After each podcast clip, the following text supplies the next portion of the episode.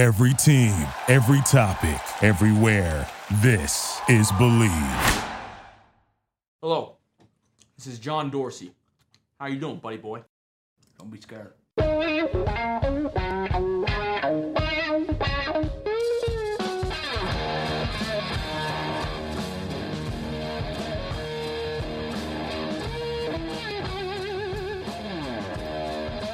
What's better than this? Guys being dudes here on the Draft Dudes podcast, presented by Locked On.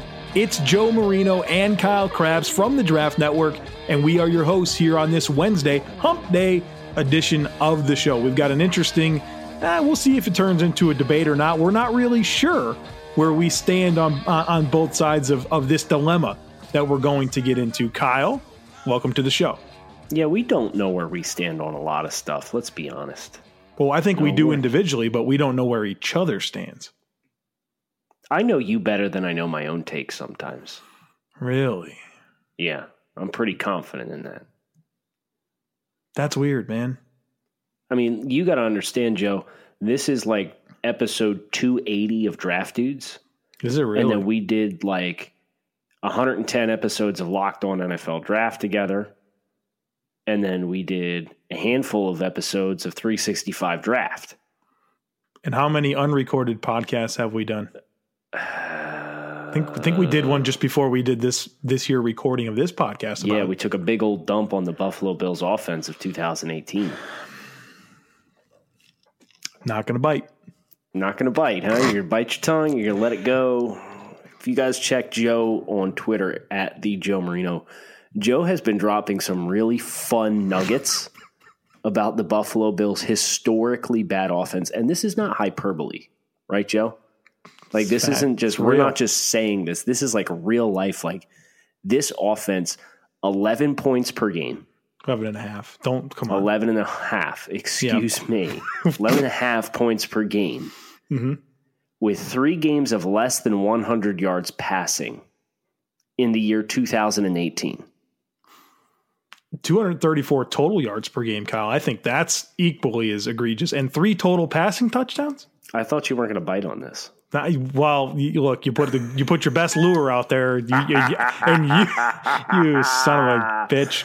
Uh, um, well, and and so no, you called me out of nowhere, and you're like, "Hey, man, I got to tell you some stats about the Buffalo Bills offense. Do you know the receivers only average six point eight receptions per game, which is uh, there's Combined, eight, combined, combined out of the whole thing, and there's uh there's eight receivers in the NFL that uh Individually. average, individually, average more. Like thank you, thank Yeah. you, Kyle. I haven't watched every snap multiple times. Well, to be fair, before you paint me in too much of a corner here with Bills Mafia, I did tell you in the pregame show Buffalo will at least split with the Dolphins this year. And I, well, yeah, we got to do something fun for that, right? No, we don't have to do anything. We can just pretend that game's not happening. That's what we can do for Could that Could you game. imagine in 25 years from now, me and you recording a podcast on a Friday? The Bills and Dolphins are playing. They're both uh, 12 and 2. No, I was gonna say like five and ten, No. week seventeen. No, this is 25 years from now. By then, certainly Jim Kelly and Dan Marino 2.0 are playing for the teams respectively. And there's like not only the AFC East divisional title, but like the first round buy in the wild card or the first round buy in the AFC playoffs at stake. And we're going to have like a major bet on it. Could you imagine what what life was like if we would have been around in the early '90s when those two teams butted heads like every single year? Would have been fun, man. Would have been fun. Well, and it would have really been because Buffalo like won all the playoff right. That's games. why I'm saying it would have been fun. And you would be, oh, well, Dan Marino has great stats. It would have been great, man. Well, Dan Marino also played with absolutely zero health and one of the worst defensive coordinators in the NFL in the prime of his career. But I digress. Mm-hmm. Let's talk about players around him Chad. Kelly. Oh, kind of in the same spirit there. Nephew of Jim. Speaking of Jim Kelly, let's talk about swag. Uh, swag got arrested this week, Joe. And uh, from all reports coming out regarding this incident, Chad showed up uh, incapacitated walking into someone's house and sat down on their couch and sat next to a woman holding a small child who then called for her significant other who came in and uh, if i read it correctly hit chad with a vacuum extension piece Yes. like one of those plastic pieces and Yes. chased him out of the house and then shortly thereafter they found chad in a car in a parking lot near the residence in question um, this is the Denver Broncos backup quarterback, the nephew of Chad or nephew of Jim Kelly, uh, the same individual that was dismissed from a high school team, dismissed from Clemson, uh, arrested for threatening to get his AK and shoot this place up once committed to Ole Miss, while injured with a torn ACL, ran onto a high school field his final year at Ole Miss to get in an altercation with high school football players who he perceived gave a cheap shot to his brother along the sideline, and now has gotten himself arrested in the NFL. What are we doing? Well, I mean, I th- what is it? Uh, leopards don't change their spots, right? I mean, it's just it's this is followed. This is who Chad Yeah. Kelly is. It is. I, I but can we spin? Can I have a spin on this? And I'm going to put you on the spot. I love it when you do this. Let's go. Oh, you, you may not after I get done with this. All right. So we, I, I read that. What is that? Like a police report or something? yes. I read it like multiple times, and I just, I don't know. I'm, I'm immature, whatever. I just kept laughing, just thinking about the The visual situa- of the whole thing, right. right? the whole thing's funny, man. It just is. All right. Which, which draft network staff member Oh, Jesus. Would be the one to do this? would be the most likely to be Chad Kelly in the situation. And I don't mean let's let's take any drugs out of it, right? Any hardcore drugs. Let's you know, looks we've had a few too many Jack and Cokes. All right, so which which which staff member? Which staff member would be the most likely to go into some random person's house and sit on the couch next to a woman with a child and find themselves beaten with a vacuum A vacuum extension. extension. You know, you're Um, thinking JC, but Probably. I, I will say this I've been in my day, I've had too many drinks, right? No, I feel like Brett Kavanaugh here at the uh, the hearings. I like beer. Sometimes I had too many beers. Did you ever black out? Um, but I've never been at a point where I've walked into the wrong house, sat down next to someone I don't know who it is, just didn't acknowledge them at all, and then got pummeled with with the extension piece of vacuum cleaner. you know, Um, you know Kiko Trevor's Alonso did this, animal. right? Kiko Kiko Yeah. Alonso did this. This yeah, I know Kiko did this. I know this. I'm, I'm going to go with Trevor because Trevor's yeah, the youngest one in the group that that parties. Ben doesn't party. yeah. No chances has Ben, right. He's the No. least likely. I mean, he would do it, but he wouldn't be inebriated. He would just like go do it and be like, "Oh, hey, how you doing?" Mm-hmm. And then say, "Excuse me, sir, can you please leave?" And Ben would say, "Oh, bless you, I'm so terribly sorry," and then walk out. And that's how Ben would handle that situation. I like how you made this personal and you talked about your history and but you've never been to this point, which is it's kind of impressive because I've seen you throw back, man, and I'm I'm kind of impressed how you keep it together, man. You're very functioning and maybe that's concerning. I don't know. Uh, I've learned my limits the hard way. Well, we need to push. We're going to push the limits soon, very soon. Yes. Well, if you're looking to push it, the limits and get out and see some good old sporting events, we got a great deal for you here on Draft Dudes. I'm going to talk to you guys about Vivid Seats.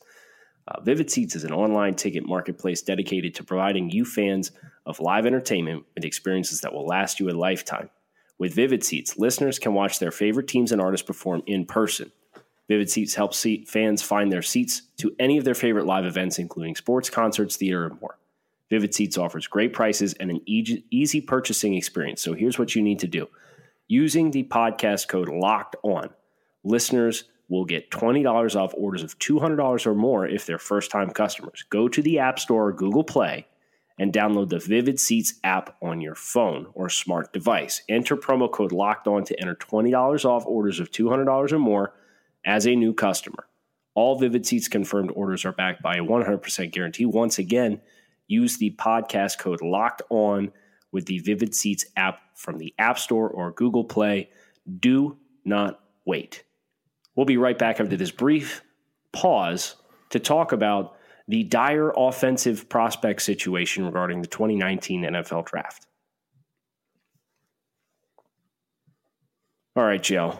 I think we got uh, all the fun games out of the way here. It's time to talk some business, don't you think? Yeah, got off the rails there at the intro. I'm sorry. No, I'm glad you kind of threw me under the bus there and put me on the spot. And it's, it's when some of our best work and magic happens. But right now, we're going to talk about the 2019 NFL draft, and we're going to talk about the economics of the offensive side of the football. This is something that was kind of accentuated to me personally uh, after you had approached me with this topic because one of the things that I wrote today over at the Draft Network is the five most pressing team needs halfway through the 2018 season. And you get teams needing offensive line and offensive tackles and wide receivers and quarterbacks. And they, these are very pressing needs. These are the most prominent needs of any team of any roster in the NFL, any position. There's just one little problem, Joe. These teams, if they're picking high, they're not going to have players that are, are necessarily viable selections that early in the draft relative to the elite defensive talent, specifically the defensive line, that is available in this year's NFL draft. So the question that you had posed to me was what do these teams do? So, Joe, from here, I'd like you to kind of further elaborate on your initial thoughts and ideas regarding this topic before we get into our, our thoughts and considerations on some of the teams. Yeah, so the Draft Network collectively, we've put out 14 mock drafts for you. Every one of our staff members have put two out. And so we're kind of getting some themes based on the feedback that we get from from fans of teams and what they think of the picks. And you know, one thing that I kind of keep seeing is, you know, the Bills, right? The Bills will be we'll have them picking a defensive player. And there's a lot of response, well, I'm you know, I'm going to hang myself if the Bills don't pick an offensive player. You know, and it's kind of begs a question that like you can't just slot a receiver or an offensive lineman to them if there's not one worth the pick. I mean, can you really pass? Let's say the Bills pick number three and Nick Bosa's off the board and Justin Herbert's off the board. And so the Bills are sitting there with these talented, worthy picks on the defensive side of the ball, like a Quinnen Williams from Alabama, like a Clelin Ferrell from Clemson like even a Greedy Williams from LSU.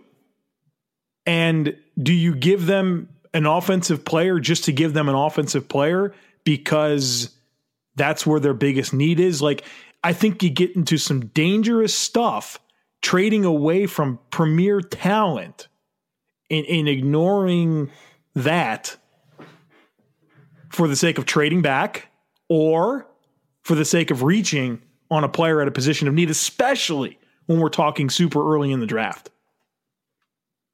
Yeah. Um, from my personal perspective here and roster construction philosophies, take good players.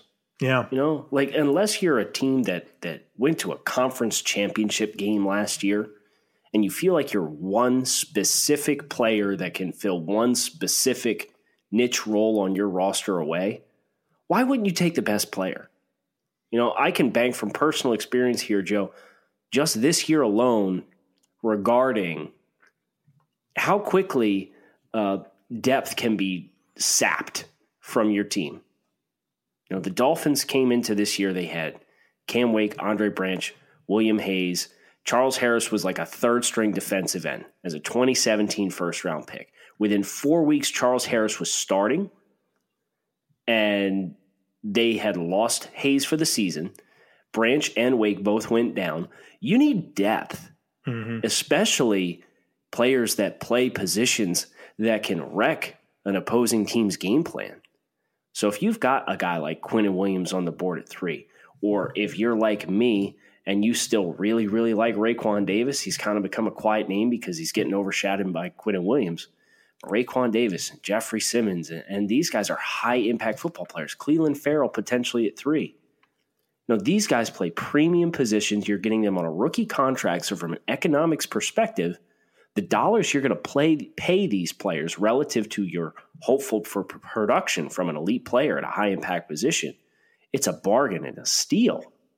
So, that economic perspective of it for me is just as valuable as maybe necessarily checking that box in the first round and you know checking that team need because Joe, the draft is seven rounds long.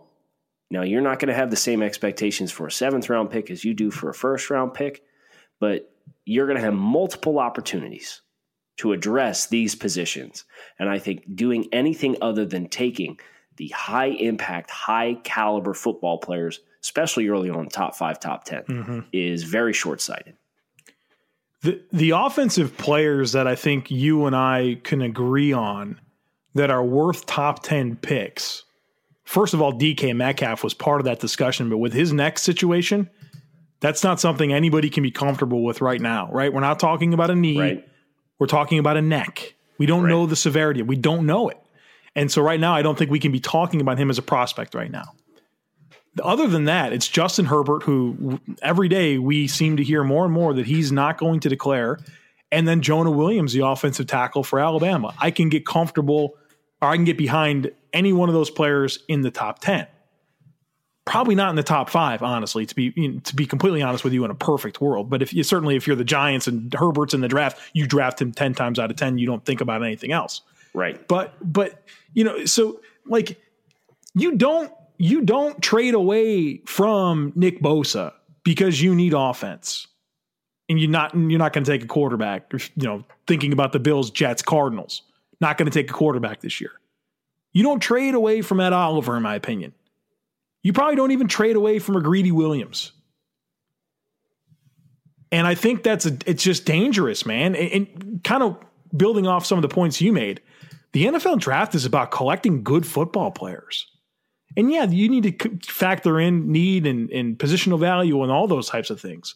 But at the top of the draft, even even if it's it's defense heavy, it doesn't make it okay to reach for offensive players. You, you, this is how teams get in trouble, Kyle. You've got to take the best players, and it has to make sense. It, it, locked on NFL draft, Trevor Sikkema, good friend of ours. He mocked, and this was pre Amari Cooper trade he mocked the Dallas Cowboys at number nine, JJ Arcega Whiteside, the Stanford wide receiver. That's a reach. And that's why it, it, was kind of a stupid philosophy with this Cowboys trade to give up a number one pick for Amari Cooper because of what they thought the receiver landscape could look like in next year's draft. Right. What, really?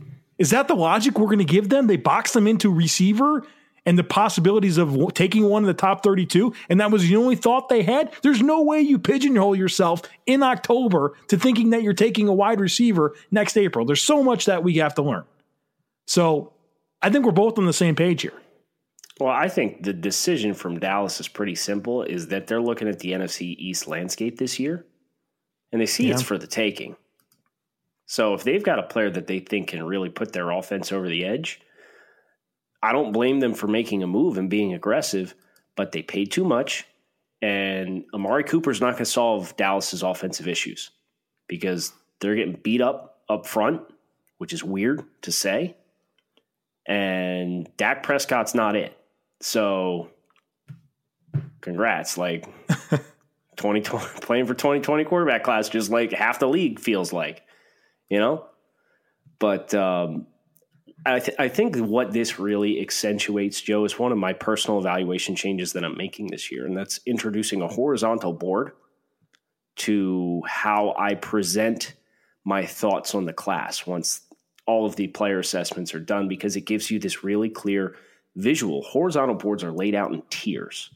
So you extend this thing horizontally, each position gets a column.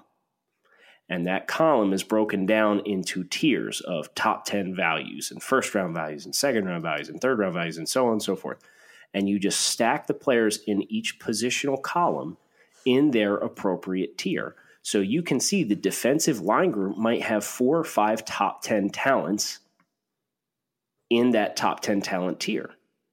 your top quarterback might be an early two. If you see that discrepancy in your team and you don't need the quarterback, if you're not the New York Giants, right? Because quarterback, if you need one, it plays on its own set of rules. If you're the Dallas Cowboys and you are hypothetically picking sixth, and Kelvin Harmon's your top wide receiver because DK Metcalf has a neck injury, and you gave him a top 40 grade, but he was your top wide receiver and he was an early two value. And you look horizontally across that board and you see players that are two tiers up above the player that you're considering because you need that player at that position, and you choose to take the player that, that's your position in need, you just simply failed the number one rule of the draft, which is maximize and optimize your value in every single opportunity that you have to pick. So if you get on the board and you're picking 28th and you don't have any first round values left, you need to be making phone calls trying to trade back because there's no players left that you have valued at that picks position on the board. So it goes both ways. But I think that really how this conversation has carried us accentuates why I think it's important to recognize that te- that's how a lot of teams operate is they lay them out horizontally so they can see the value specifically. If there's another offensive player outside of the guys we've talked about worthy of a top 10 pick, who could you get behind? Is there anybody else? Could you get behind Harmon? It's a little rich for me. Harmon's a little rich. I think if you were going off the receiving upside, no offense, my next closest player, because he's such a dynamic threat and and very miscast at Iowa. Mm-hmm. He's like getting like nine point five yards a catch, like the last two games or something like that. Is he's not used to the volume in which I think he could be, and this is like a Jimmy Graham type mismatched talent. So that still is going to require some development. It's going to come with the understanding that you're not playing him with his hand in the dirt. You have to be comfortable with him essentially playing big slot. But I think Fant is kind of the mismatch player that I could get drawn to. There's no running backs at all. Rodney Anderson was RB1 before uh, he suffered his own unfortunate injury earlier this year. And I've gone through his film and he's got likable traits, but you know that that's a top 50 player for me. That's not a top 32 player for me. Yeah, it's interesting because I'm looking at my my board right now, and you got to throw DK Metcalf off. I have Herbert Williams at 11, and then it's Kelvin Harmon at 15. Then I don't have another offensive player till Yodny Cajuste at 21. Just not not the year to need offense early or you just get it at the appropriate value, right? right? Get in the right. second round, but, get in the third round. But if you're a fan of a team that needs offense and you see a mock draft that gives you an elite player, don't get mad. Yeah, exactly. Don't get mad. Yeah. Because you've got, if your team's that bad, no offense, if your team sucks and it's picking in the top 10, it's going to have a top 45 pick. And if it has that 33 to 45, guess what? That's going to be a great place to check the box with much more appropriate value. Raiders did it this past year, Kyle. They traded they traded away from what I thought was good talent. A Slid back, got talent. Kolton got Kolton Miller. They, they did it. That they literally did it last year. They got a middling offensive tackle prospect who's really struggled this year. Trade away from Derwin James. And then drafted a position of need drafted a position need that you can't you don't trade there's certain players you don't trade away from. And I know other teams passed on Derwin James, and that was stupid too. Look at the Buccaneers. Traded back from seven to twelve. And got Vita Vea. Took a two down nose tackle in top fifteen. Could have had Derwin James. Could have had Derwin James. And they could have had Derwin James when they traded back too. They passed on him twice.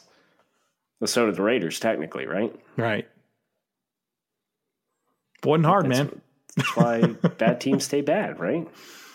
It really is. Really Misappropriation is. of value. Joe, any parting thoughts?